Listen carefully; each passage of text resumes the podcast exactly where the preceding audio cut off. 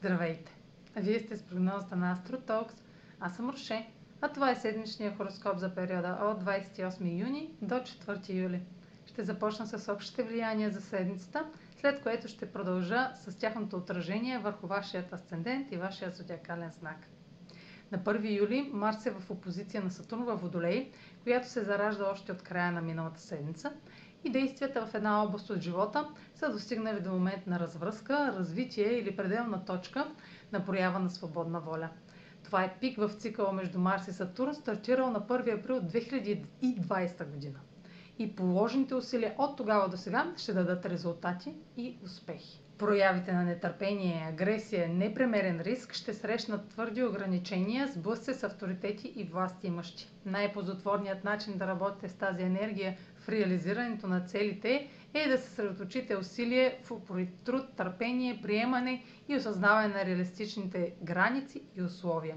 В края на седмицата този резултат или развръзка ще доведат до нестандартни смели действия и шокове неочаквани обрати, които да ви тласнат с посока извън представители за комфорт и сигурност. На четвърти юли Марс е в напрегнат квадрат към Уран в Талец. Нараснало недоволство и нетърпимост от ограниченията на личната воля ще предизвикат внезапни действия и провокират изблици на освобождение и бунт.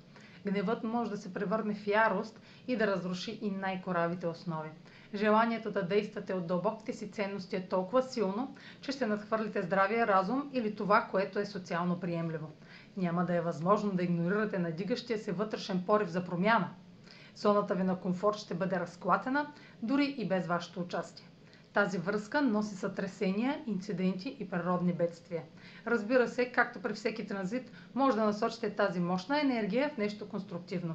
По-висшата проява на Марс в квадрат с Уран е да се предприемат значими и смели действия, основани на принципите за свобода и автентичност.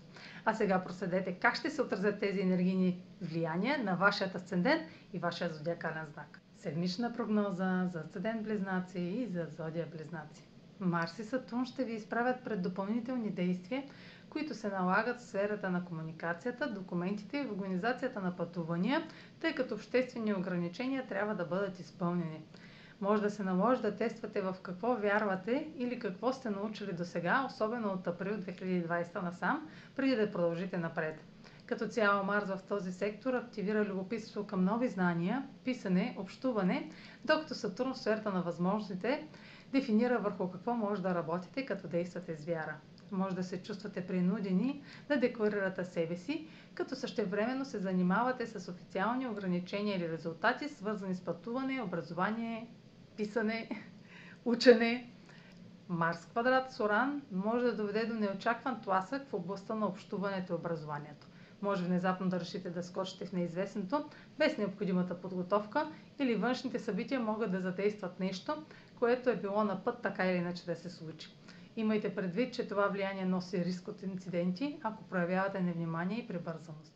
Това е за тази седмица. Може да последвате канала ми в YouTube, за да не пропускате видеята, които правя, както и да ме слушате в Spotify, в Instagram, в Facebook, а за онлайн консултации с мен може да се посетите сайта astrotalks точка онлайн, където ще намерите услугите, които предлагам, както и контакти за връзка с мен.